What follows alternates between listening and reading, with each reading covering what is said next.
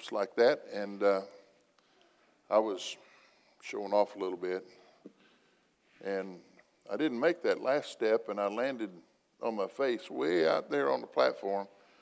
And uh, my wife told me if I ever did that again, that I was going to be in trouble. So I'm going to behave trying to get in and out of the pulpit this week.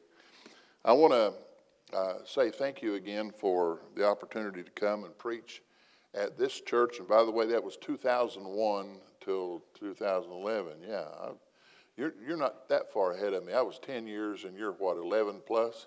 Yeah, okay. So I, you have to forgive younger people sometimes. They don't have as good a memory as we old folks do. Amen.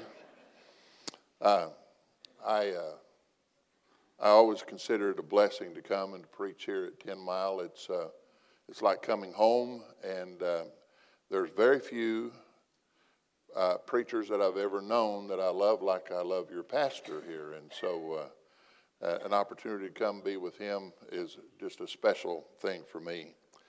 I have been, uh, up until last weekend, in fact, I've been the interim of uh, a church where I was at for 16 years at Salem, Missouri. I was there for eight months while they found a pastor. And during that time, didn't have a whole lot to do, and I did a lot of research not just based upon uh, what I was seeing there at that church, but also what I'm seeing uh, in Springfield, where I now live. And uh, there's, uh, I think there's 87 Southern Baptist churches in Springfield, Missouri.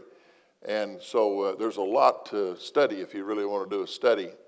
And the, the reason that I was studying was because it appears that the church of today is in bad need of something, but uh, we can't put our finger on it somehow to find out exactly what that something is. Now, I know you all have been on quite a run here and have, got good attendance and, and uh, uh, everything's uh, looking up for you, and I'm glad for that. But let me also remind you that that makes you almost uh, unique in this day and time. Many churches are, are not even recovered from COVID in any sense of the word yet. And besides that, we're watching churches, especially Southern Baptist churches, close at an alarming rate. Uh, it's amazing how many churches we're losing per year. And uh, uh, it, it, follows that we're, we're losing that many folks who are sitting in the pews and making decisions, sending missionaries, and those sort of things. And so it's a, it's a big, big problem. And so I began to look at, at what the differences were in churches that had recovered and churches that, uh, for some reason, cannot recover. And what I have determined is there's two factors, two really major factors that uh, lend itself to this. First of all, there is, uh, I'm trying to think of the word that I want to look for here because it's not, uh, uh, it's not, it's hard for me to say this the way that I felt that after I did all the research on it. I did a lot of research. Um, one of the one of the major factors, and again, you don't know anything about this because you've got this young man here and he preaches like a house of fire every time he gets in the pulpit. But one of the major factors is uh, preachers are also leaving the ministry at an alarming rate. Folks who had preached for years are getting out. They're doing other things. One young man that I was aware of, I, I mentored him years ago, and he was in St. Louis, Missouri, at a church that he had started. The church prospered, was doing fairly well, and the, just recently I saw where he had resigned that church, decided he didn't want to be in ministry anymore, and he was an Uber driver. Well, there's nothing wrong with being an Uber driver, but uh, the, the Lord certainly needs some good churches, amen, and some good pastors to pre- preach in them. So I, I, I, started watching things. You know, this, this YouTube business is so neat. Uh, and I know you young folks that grew up with stuff like this, it's, that's just old hat for you. But for me, it's like a, a, light came on one day, and I looked, now, wow, look at that. Look at what you can do and, and what you can see. So I started listening to preachers on uh, uh, YouTube around the, the country, especially Springfield and Missouri and Illinois, any church that I knew something about. I started watching their services just to see what the preaching was like. And what I'm seeing in most places are people who are standing in the pulpit or sitting on a stool in the pulpit, rather, and uh, they're, they're teaching a really good Sunday school class, and that's sufficing for their worship experience for the week. And I might add to that that in many cases, those are the churches that have no Sunday night service, nothing going on on Wednesday night. They just have Sunday morning, and they can't figure out why their churches are not recovering. The second reason that I came across, and I really think that this is, i am going to preach about it this morning, I really think this is a major cause. It's because in this society that uh, we, we, see all around us today, it, it is changing for the worse very quickly. Now, you say that's such negativity, Brother John. We don't need negativity. Well, Sugar Booger, you hang on. I'm going to give you a whole bunch of negativity if you'll just listen the way that this world is going right now, I, I, I fear that some of our youngsters, some of our uh, some of our, we older folks, our grandchildren are not going to know the world that we knew it at, at, at all. So uh, here's the cause for it. People are trying to enter the kingdom of God, surrendering some things in their life. Did you hear that? They're trying to get into the kingdom by surrendering some things to God. What's wrong with that? You can't do that without surrendering everything to God. So I want to talk to you today about absolute surrender. How to surrender your life in such a way that revivals won't be needed because you won't have time for them to be so busy with other things and, and what to do with all the new converts and the baptisms and all that sort of thing. Uh, but absolute surrender is not an easy thing to come across. Now, I grew up not far from here in West City, Illinois. How many of you know about West City? You probably don't know it like I do. When I grew up there, there were three churches and 17 taverns up and down the street there. That's what it was known for, all those taverns.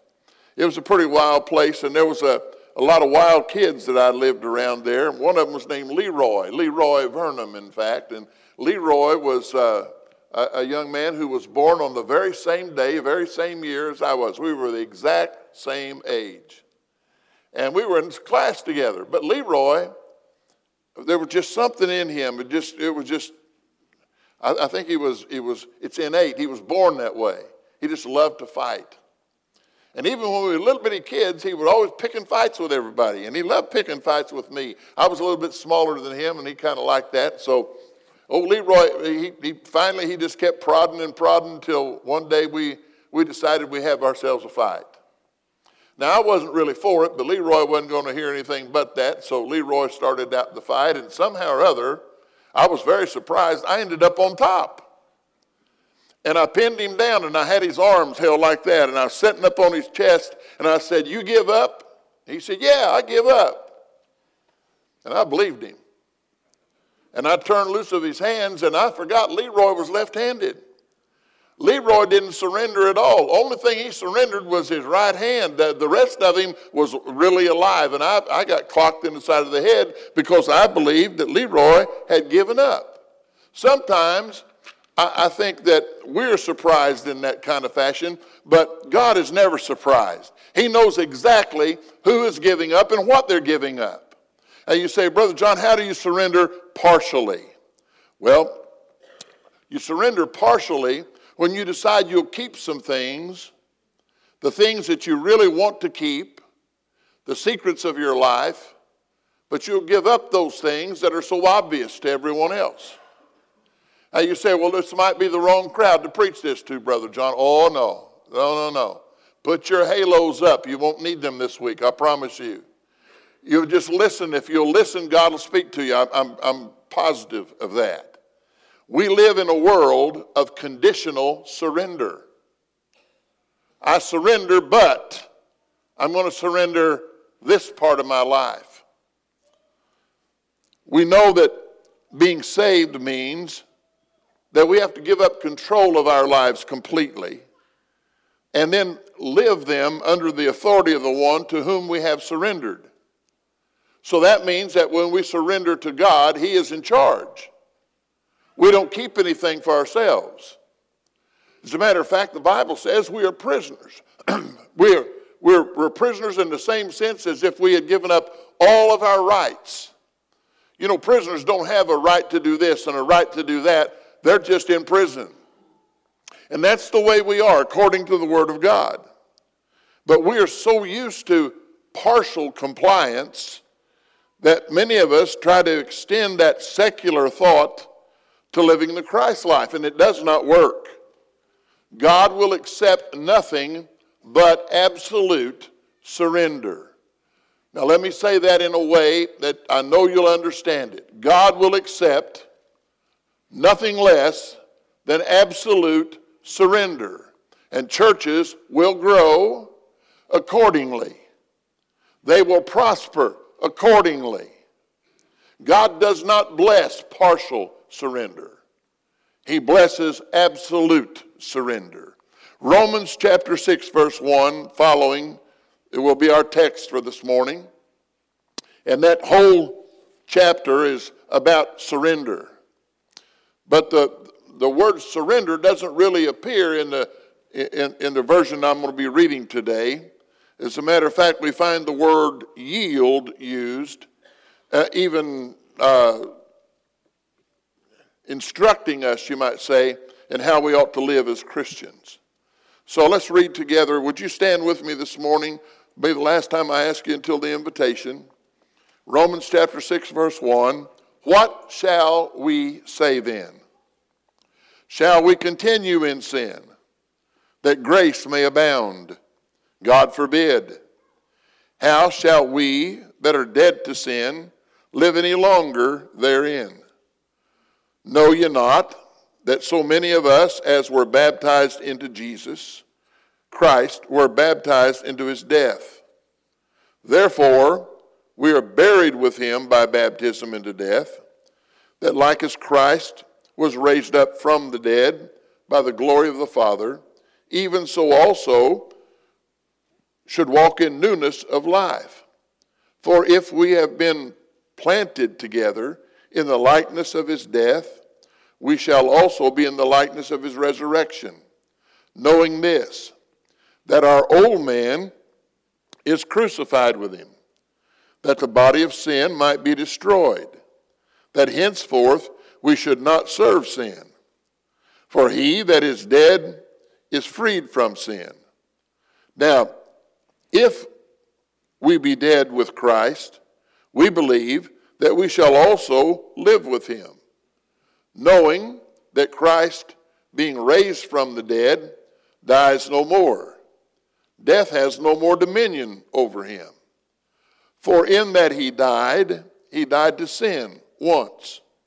But in that he lives, he lives unto God. Likewise, reckon you also yourselves to be dead, indeed to sin, but alive to God through Jesus Christ our Lord. Let not sin, therefore, reign in your mortal body, that you should obey it in the lust thereof. Neither yield yourself to or, or your members as instruments of unrighteousness unto sin, but yield yourselves unto God. Now, I want you to see that because that word yield there does mean surrender. Surrender yourself to God as those that are alive from the dead, and your members as instruments of righteousness unto God. For sin will not have dominion over you, for you are not under the law, but under grace. Pray with me, please. Father, I ask you today for clarity clarity of voice, clarity of mind. I pray, God, that you would endue me with your presence once again, not because I deserve it, but because, Lord, these folks who have come to hear a word from you do deserve it. So I beg you, Father, that you'd speak today, not loudly, but softly. Help them, Lord, to receive the word. Help me, Lord, in giving the word. I'm not worthy to stand here, let alone preach your word.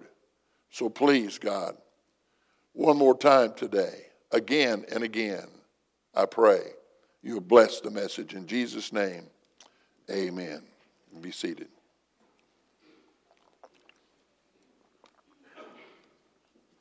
You know, we're told in that passage that we're supposed to be new creatures, no longer bound by sin.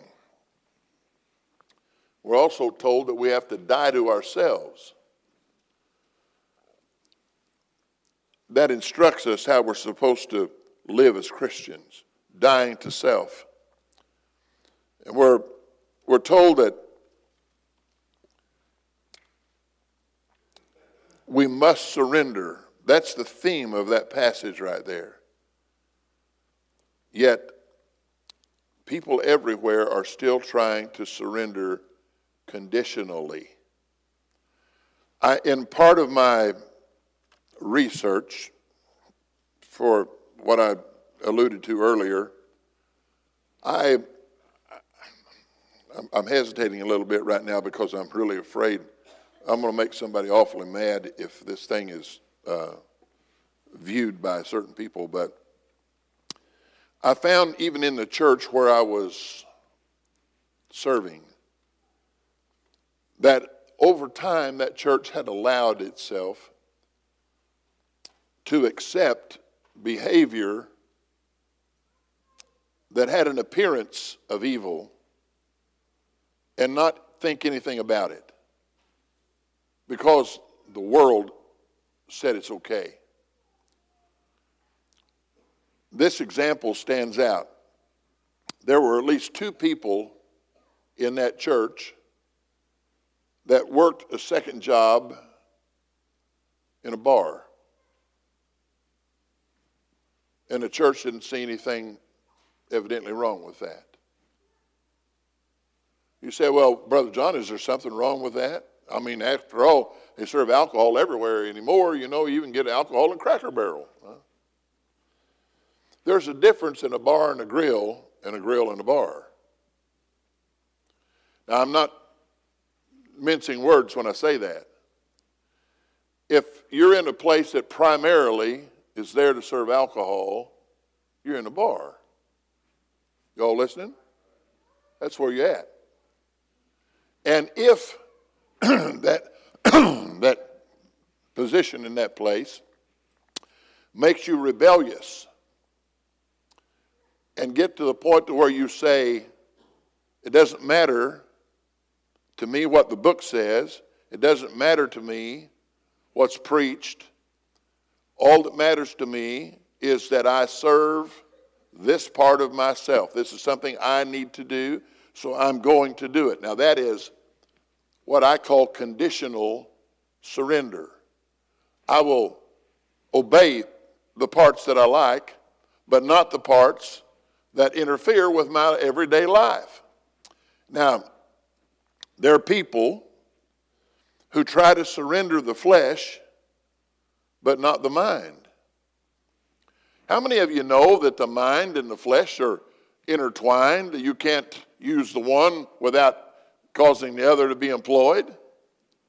But yet, it's done all the time. It's believing that you think with impunity you can do it as long as you want to do it even though you know that God doesn't want you to do it. It's obvious that God doesn't want you to do it. Now, Scripture itself teaches us that that's the case. it says there in Matthew 5 27, you have heard that it was said by them of old time, You shall not commit adultery. But I say unto you, that whosoever looks on a woman to lust after her has committed adultery with her already in his heart. And if your right eye offends you, pluck it out, cast it from you. For it is profitable for you that one of your members should perish, and not that your whole body should be cast into hell. And if your right hand offends you, cut it off, cast it from you. For it is profitable for you that one of your members should perish, and not that your whole body should be cast into hell. Now, here's what I want you to hear regarding that little passage of Scripture right there. If something offends you, causes you to sin in the eyes of God, You don't need it in your life. It's very evident. That's what it says. And so, how do you do that in this society that we're in right now? Now, listen to me. I'm not here to whack down the crowd in the first service. So, you, you please listen to me with an open mind. All right?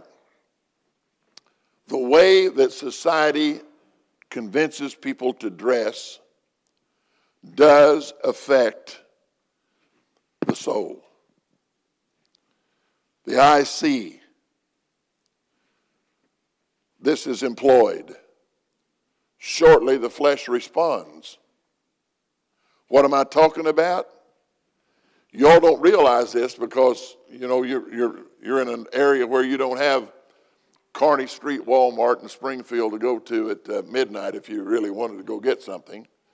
But there's like five Walmarts in, in Springfield, and, and the one that's close to our house is Kearney Street. I was told don't go to Kearney Street after 5:30. I I listened to it for a long time. Finally, I had to go. I want you to know that if you need something from Walmart, 10 o'clock, Kearney Street Walmart in Springfield, Missouri, you need to have blinders or in fact, you might need just to be have your eyes covered up and have somebody lead you through the store and tell you when you're near what you're looking for. Because you cannot believe the way some people dress, behave in Walmart at night on Kearney Street in Springfield. Now, Kearney Street in Springfield is not an exception. There are places like that all over this world. You can go into uh, Walmart at, at, midnight in any place that it's open at midnight, and you're going to find the very same thing. I have seen people in Walmart that have literally not enough clothing on to cover one half of my body. Of course, that would, you know, take a that's that's a that wasn't a big statement there, was it? At all. You get my point. Amen. Or, we conclude that I'm a big body. But nonetheless, there, there, there, are folks there that come in with, with, with things exposed that should not be exposed. And then I noticed that about February the 1st, every time the sun shines, the girls in Springfield all seem to drag out their shortest pair of shorts now, listen to me. Don't get mad. If you're getting mad, it's probably getting to you. Amen? Get the shortest pair of shorts they got and, and a t shirt, and you can't see the shorts. It just looks like they're wearing a t shirt. One came by me at Walmart the other day. Outside, it was 30 some odd degrees. And this gal come in the door and she come walking right straight past me.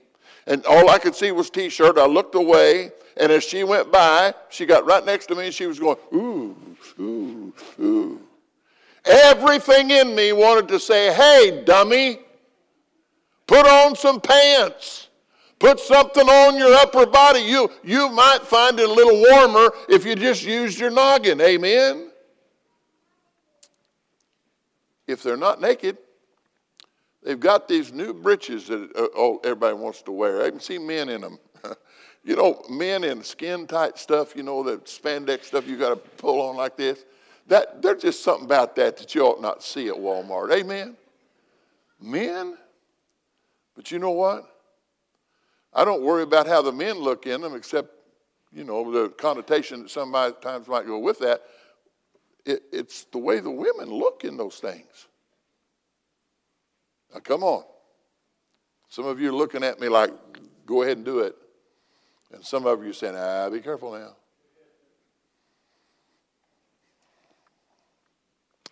How many of you know that accentuating the flesh, even if it's covered, has an effect?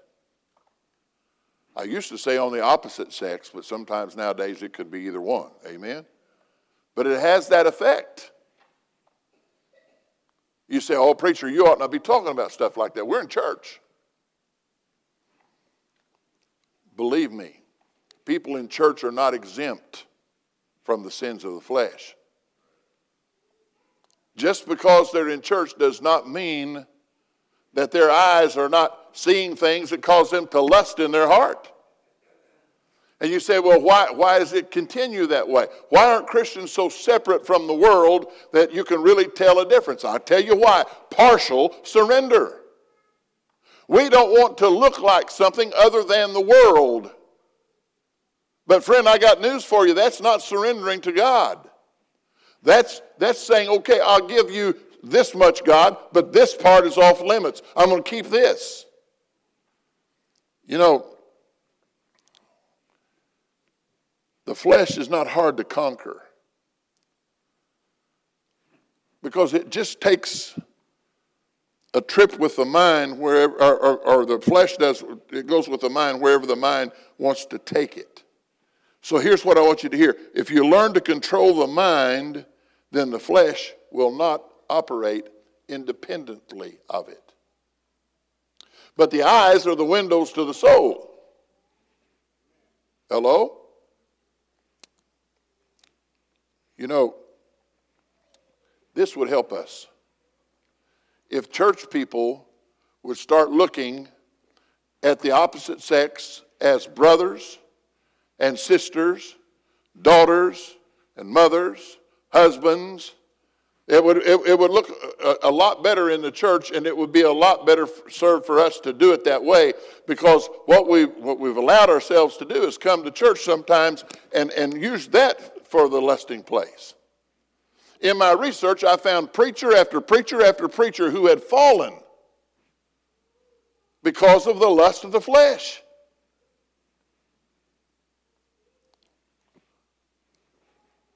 One of my old friends in ministry was Dr. Johnny Hunt. You all know Johnny Hunt? I've had him in my home a number of times. Uh, uh, he, he's, he's, I, I, I loved being around him. He had a thing in his church. Jake, I don't know if you recall this or not, but in Johnny Hunt's church, there was a, a whole department served by paid staff, and they were there to reclaim fallen ministers who had fallen in, in, in sexuality ways. But Johnny Hunt recently found himself in the same situation. You say, well, he, he was just a no good scoundrel. That's all he was. He was anointed of God, that's what he was. If you ever heard him preach, you know he was anointed of God took a church of 200 people and, and grew it to a church of 12,000 people and did that in less than 20 years. That, that's, a, that's an anointing man of, uh, anointed man of God, if you ask me. That's what I believe is going on there. But these eyes, I heard a little bit of his testimony recently. The eyes started drifting toward another minister's wife. And before long, that turned into something else. I'm not going to go into detail about it because I wasn't there, don't know. But I can tell you this it was enough that it caused him to surrender his, his, preaching place and, and, and resign from a lot of things that, that he was doing for the convention. Uh, you know, this was a, somebody that was at the epitome uh, of, of uh, a stature in the Southern Baptist Convention, but yet that happened to him. He's not the only one. Many of them are falling that way. Do you know why? It's because of partial surrender. Whenever you say, I'm going to surrender to God, what you have to say is, God, you got me, all of me, every bit of me. You've got my wallet. You've got my life. You've got my family. You've got everything. Not for me, Lord. I'm not saved for me. I'm saved for you. And you, uh, you, you own all of me now. So I don't keep anything back from you. Absolute surrender. That's what's needed for revival to take place. You know, in Philippians chapter 4, verse 4, it says this Rejoice in the Lord always. And again, I say rejoice. Let your moderation be known to all men. The Lord is at hand. Be careful for nothing, but in everything by prayer and supplication with thanksgiving, let your requests be made known unto God. And the peace of God that passes all understanding will keep your hearts and minds through Christ Jesus. And finally, brethren,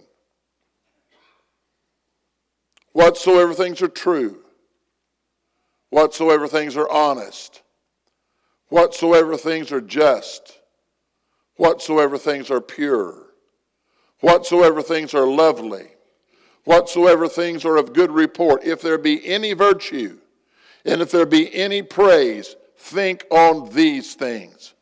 Now, listen to what it said think on these things. Put your mind on these things, and you won't be letting it drift to the things of the world. If you consume yourself with the things of God, you don't have time for the world. You say, but I live in the world. You do live in the world, but read your Bible. The Bible says you cannot love God and love the world. In fact, it tells you to love the world is, is a sure sign that you don't love God. He said, if there's any virtue, any praise, think on these things. And those things which you have both learned and received and heard and seen in me, you do, and the God of peace will be with you. You know, some folks just try to select.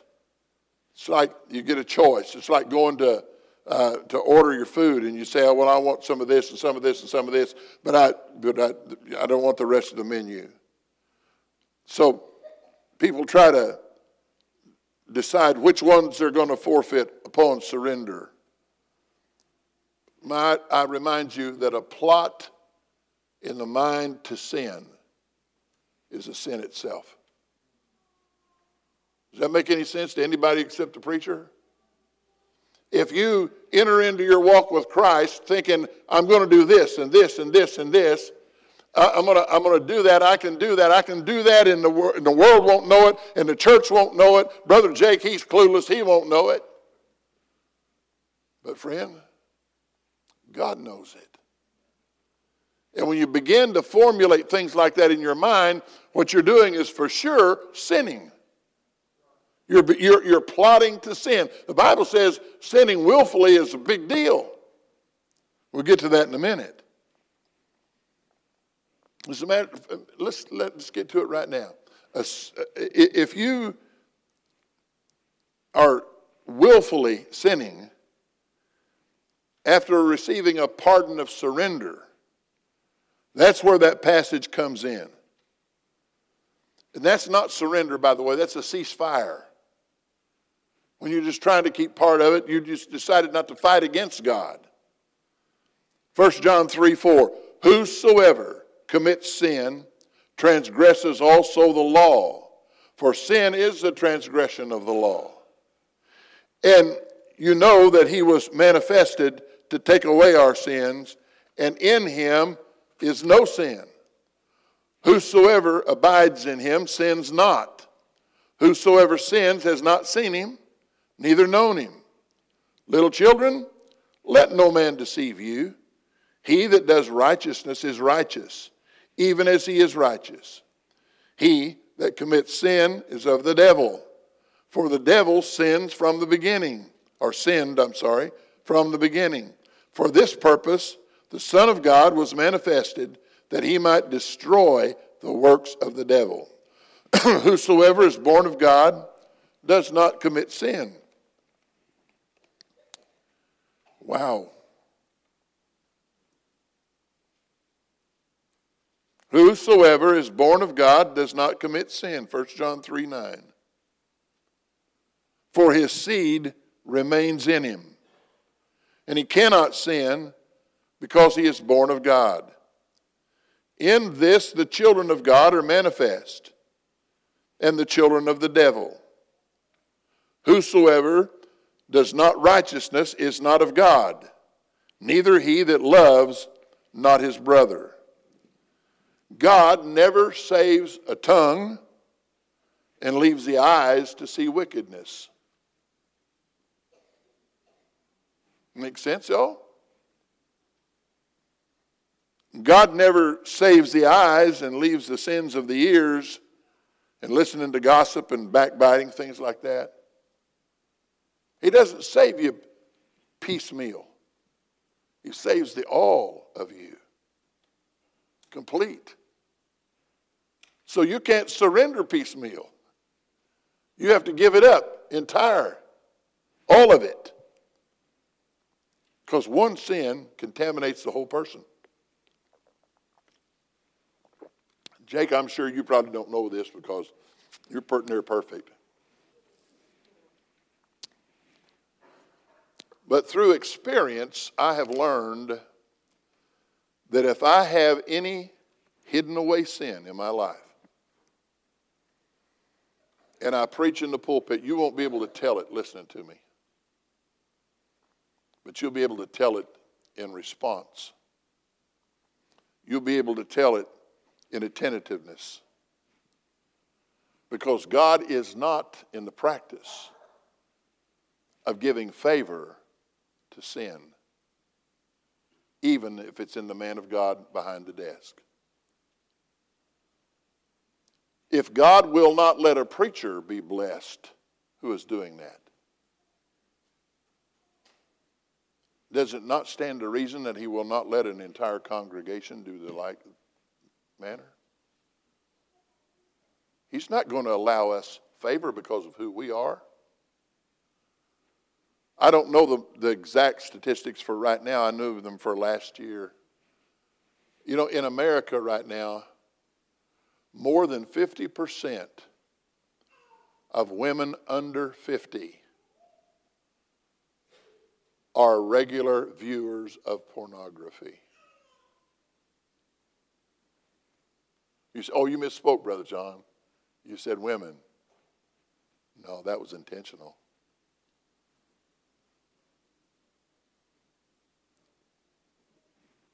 If I had a pen, I'd drop it.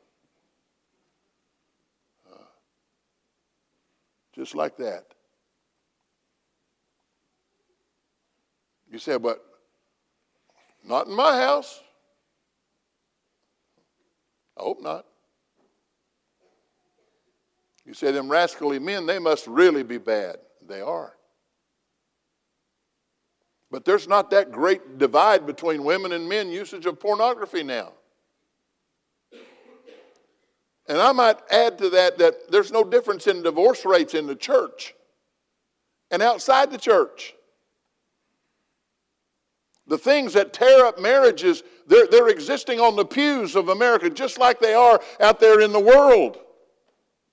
The, the difference is the world has said, I'm not giving up anything. And, and, and many people sitting on pews of churches in America are saying, I'll give up some things.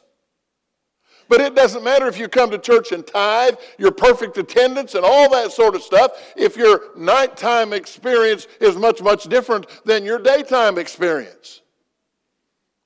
Hello? You say, Brother John, this is not a way to grow a crowd. You are right. But it is a way to get the truth across. Why are there not many churches prospering in America right now? absence of preaching, and partial surrender. Those are the two things that really come out boldly. You know, I heard someone say one time that a certain person was a good Christian but just had a bad mouth.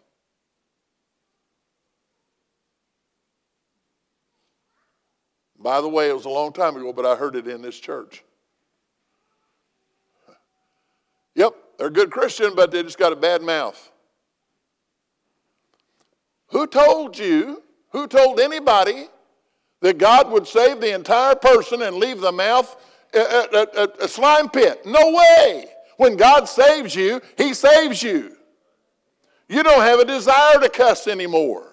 You don't have a desire to tell uh, those off color stories anymore. If you really get saved, there's something happens inside of you that changes you to the point that people will look at you and say, What happened to you? You're different. Wouldn't it be something if the world looked at the church today and said, There's something about those folks? I'll probably use it in another message this week, but there's a man that you, he was a, a, prisoner in World War II. He's from Norway. Uh, his name was Evan Bergen. Berggren, I'm sorry, Evan Berggren. The Nazis had, had captured him, and they had him in prison, and he was such a danger to them that they put 11 guards on him.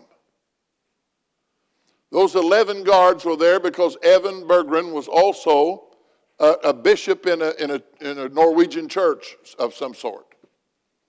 Probably Lutheran, but I'm not sure about that. But nonetheless, here he is. He's in prison. They put 11 people there to guard him. They don't want anybody getting to talk to him because everybody he talks to gets converted. So the guards, one by one, were all converted. Every last stinking guard guarding Evan Bergeron got converted. They had to replace the whole cadre, the whole guard detail had to be replaced because nobody could stay in his presence. And they said, it's not his words that he says, it's who he is. Wouldn't it be something that people would look at us and say, the way they live their lives, that who they are, that's what matters because something had to change them. Something had to make them different. And I want to know, you to know today, that there was something different in the, that case, and it's always because Jesus changed their lives. They got saved, they got washed in the blood of Jesus. They are different creatures, they're not the same any longer. Now, let me talk to you briefly today about the argument for absolute surrender. True surrender is an admission of guilt. How many of us like to say, I'm guilty? Unless your name was uh, Alex Murdaugh, recently nobody wanted to say, I'm guilty. If you didn't watch all that trial, you wouldn't know what I'm talking about. But when you've been on the, on the witness stand for a month and a half and then you get back up and say, I've been lying, uh, yeah, it's pretty obvious that that part of him sure didn't know the Lord. Amen. Listen to me, listen to me carefully here. That man did not want to admit defeat. He still won't admit defeat. He won't come clean about what he has done. And he's not any different than many people sitting on the pews of churches in America right now. God knows. God knows. He knows exactly what's in your heart today. He knows what you've been thinking while I've been preaching. He heard some of you think, well, that, look at that old cadre, can barely get up on the platform. This is going to be boring. And it may be, I don't know. But you know what? God knows. He knows when your eyes went to something they shouldn't have gone to. He knows when your mind begins to get engaged in things that ought not be there. God knows. So whether it's ever discovered by anyone in this room or on this earth, doesn't matter. What matters is God in heaven knows. And if you want to be a, a, a bona fide, born again child of God, you have to admit that there are parts of you that you need to surrender completely to God. Completely to God. Not holding back, not looking for excuses. Just say, God, it's all yours. I'm yours, Lord. Everything I've got, everything I ever will have, it's yours. I myself am a prisoner now of you. Because you see, God can't rule until you give up trying to rule. Boy, what happened to your amens? There's not even a bell up here or anything. God cannot rule in your life until you quit trying to rule. We have to admit our deficiencies. I've got mine. Have you got yours? If, if you had to make a list right now of your deficiencies, would that make you excited? Absolutely not. But I'll tell you one thing it would do. It would help your prayer life uh, uh, immensely. You get on your knees and start saying, Lord, I didn't realize all this. See, true surrender is when you lay down your arms. You're not fighting against God anymore. You have to give up what you used to battle against God and those little things that you kept con- concealed. Nobody knows about them except you. I dealt with this personally in the last little while. But people can have grudges against other people. even against the preacher. Never say a word about it. Just sit right there in that seat, just like nothing is wrong. What does the Bible say about grudges? It says you can't keep them. Plain as day. You can't keep them. But you don't know what was done to me a long time ago. Keep on grudging. I'll tell you where it'll get you. Just partial surrender, that's it. Whatever's happened in your life is in the past. What you must do is focus on what you're going to do for God from this point on. If you're going to say, God, I've surrendered completely, totally, I'm yours, Lord, I'm, I'm not keeping anything from you anymore. I give that grudge away. God, you, you use it. You, you do with it what you want to. By the way, he has said if you put that kind of stuff on him, he'll take it. He can carry the load. You can't. You sit there saying you can, but down inside you're all eaten up with it.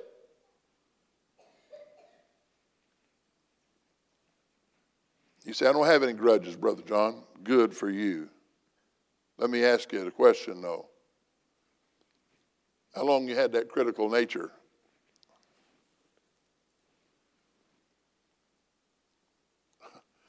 Is it always this quiet this time of morning? Is it?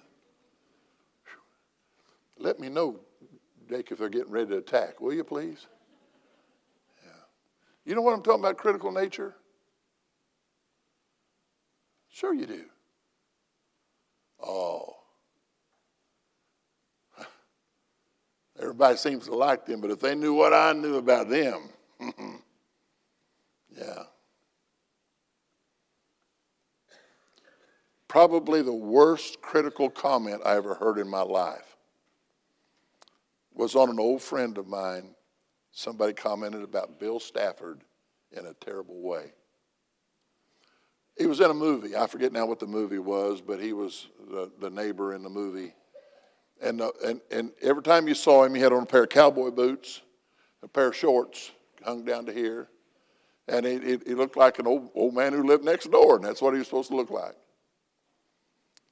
I went to see him at, at, at, the movie, at the movie at the theater. Brother Bill told me it's going to be good. You need to go see it. So I did. And uh, there was people talking all around the theater. You could hear them say, well, that's Brother Bill Stafford right there. And then you hear somebody say, can you believe he'd be wearing them shorts? Look at that. Look at his legs.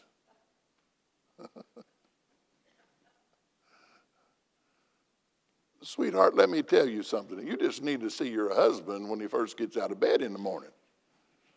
Hello? Most men over 40, if you get their clothes off of them, they look like a pair walking on toothpicks. Amen. I don't know why God blesses me this way. I got this great big belly and I got these little bitty spindly things to hold me up. you know why that's funny? Because it's so true.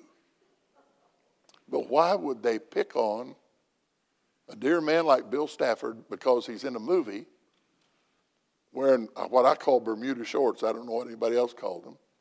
But they, they got to find something critical to say, you know? she's a sweet girl, but she's got blue hair. Hello? You say, Brother John, they don't do things. Yes, some of you do that stuff. Come on, can we get honest today? If I'm here to preach this week, I'm going to preach. Let's get honest, all right? We want to keep that critical nature. We want to be able to look at people and say, you know what I think about. Don't tell people what you think about that. I got even with my wife the other day. After all these years, I got even with her. She used to every time I would get infuriated at drivers. The devil's got a, this whole battalion of people or demons or something. They, they, they head out, get in the car, and they're all looking to kill me. As a matter of fact, they all know I'm in Springfield because they honk and wave at me all the time. You get that on the way home. Amen? But every once in a while I get really irritated, and I don't mean to do it. I really don't mean to do it. Lord knows my heart. I don't want to do this stuff. But there's old seed in there. Did you, did you listen to the text? There's old seed in there. And when they almost kill me every once in a while, I'm known to say, You idiot! They don't hear me. I can't honk, my horn don't work. And my wife is, she heard this from Bill Stafford. He, he's really affected my life in a big way. She would look over at me and say, Preach it, brother, preach it. You know? She thought that was so cute. I bet she did it 10 times a year. preach it now. Preach it now, preacher. The other day we were going through Springfield. And it was a guy who decided to go between me and the car in the lane to my right. And he almost made it. And he swerved, thankfully, toward the other car. And he hit that car. He sideswiped it. Scared my wife to no end. And she said, Idiot! And because I am such a sweet personality, I just sat there and said, Preach it, sister. and you would have done the same thing, amen? Yeah. Yeah, I wish I wasn't that way. How many of you wish that you could get rid of your critical nature? How many of you, first of all, let's, let's just take a little test here this morning. How many of you will agree with me that there are times that your critical nature gets loose? Amen. Hallelujah. Man, we got hands all over the place, brother. That'd be a good invitation today. We got to get rid of that. We have to surrender that. Those sharp tongues. You all know what I'm talking about? How many of you are married? You know what I'm talking about. Sure, you do. Everything's sweet and sugar when you come to church. Walk in the door, holding hands, looking good. But then on the way home, you remember what you were mad about before you got in here. And then it's, hey, bozo. And worse. Why do you do that sort of thing? We've been married 30 years and you still won't listen to me. If that just hit somebody personally, that was just a figure I pulled out of the air. But it happens. That old sharp tongue. You say, well, everybody's got a sharp tongue. You better be careful. You better be careful. The, the Lord tells us that we are judged by our speech, by every word that comes out of our mouths. Be careful with that sharp tongue. One of these days, I believe we're going to stand before God, give an account of the deeds done in our body, whether they be good or whether they be evil. That's what the Word says.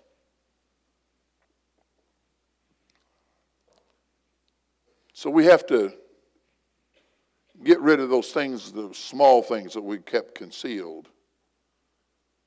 But the big deal is surrendering your will. We are free willed creatures.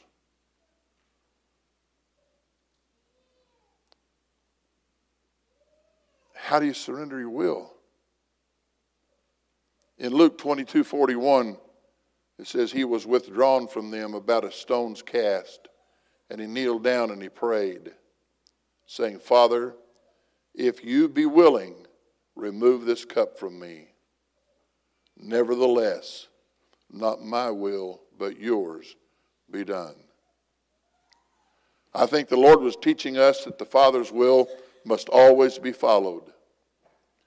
It says in John chapter 5 verse 30, I can of my own self do nothing. As I hear I judge, and my judgment is just, because I seek not my own will, but the will of the Father which has sent me. You know, the Father's way is always the right way. It's always just, always fair, always good. We cannot say that for our own will. Now, I want to close with this kind of thought today. Absolute surrender means a change of location. In John, I'm sorry, James chapter 4, verse 4, He says, You adulterers and you adulteresses, do you not know that the friendship of the world is enmity with God? Whosoever therefore will be a friend of the world is an enemy of God.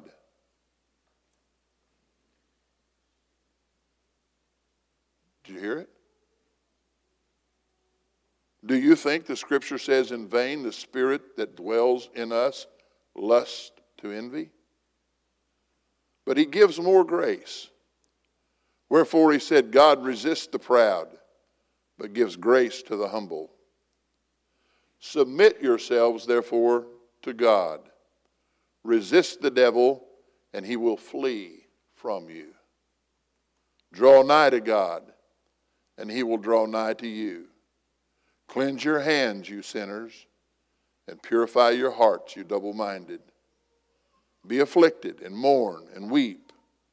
Let your laughter be turned into mourning and your joy to heaviness. Humble yourselves in the sight of the Lord, and he shall lift you up. What is that saying? It's very simple. We've got to quit trying to lift ourselves up and let the Lord do the work. There's a song that's sung quite often now, and I'm sure you sing it here I'm no longer a slave to sin, I am a child of God. That's very true. I like the words to some of those songs uh, because they really speak to how we are living our lives. And if you're living your life as a slave to sin, then you cannot be a slave to the Lord. Nobody can serve two masters. You cannot love the world where sin resides and sin is perpetuated. All of our affection belongs to God. I, uh, I was leaving the church where I'd been an interim for the last eight months, just last weekend.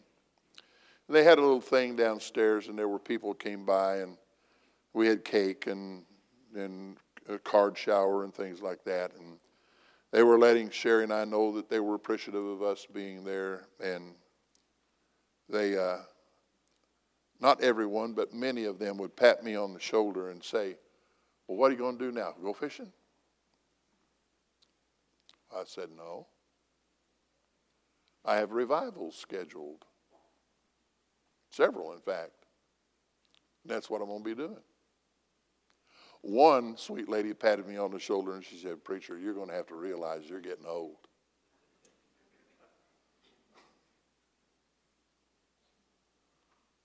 She was older than me. She won't admit it, but she is. But yet, you need to slow down, preacher. Well, her mouth wasn't slowed down. Hey, I'm kidding. She's a sweet lady.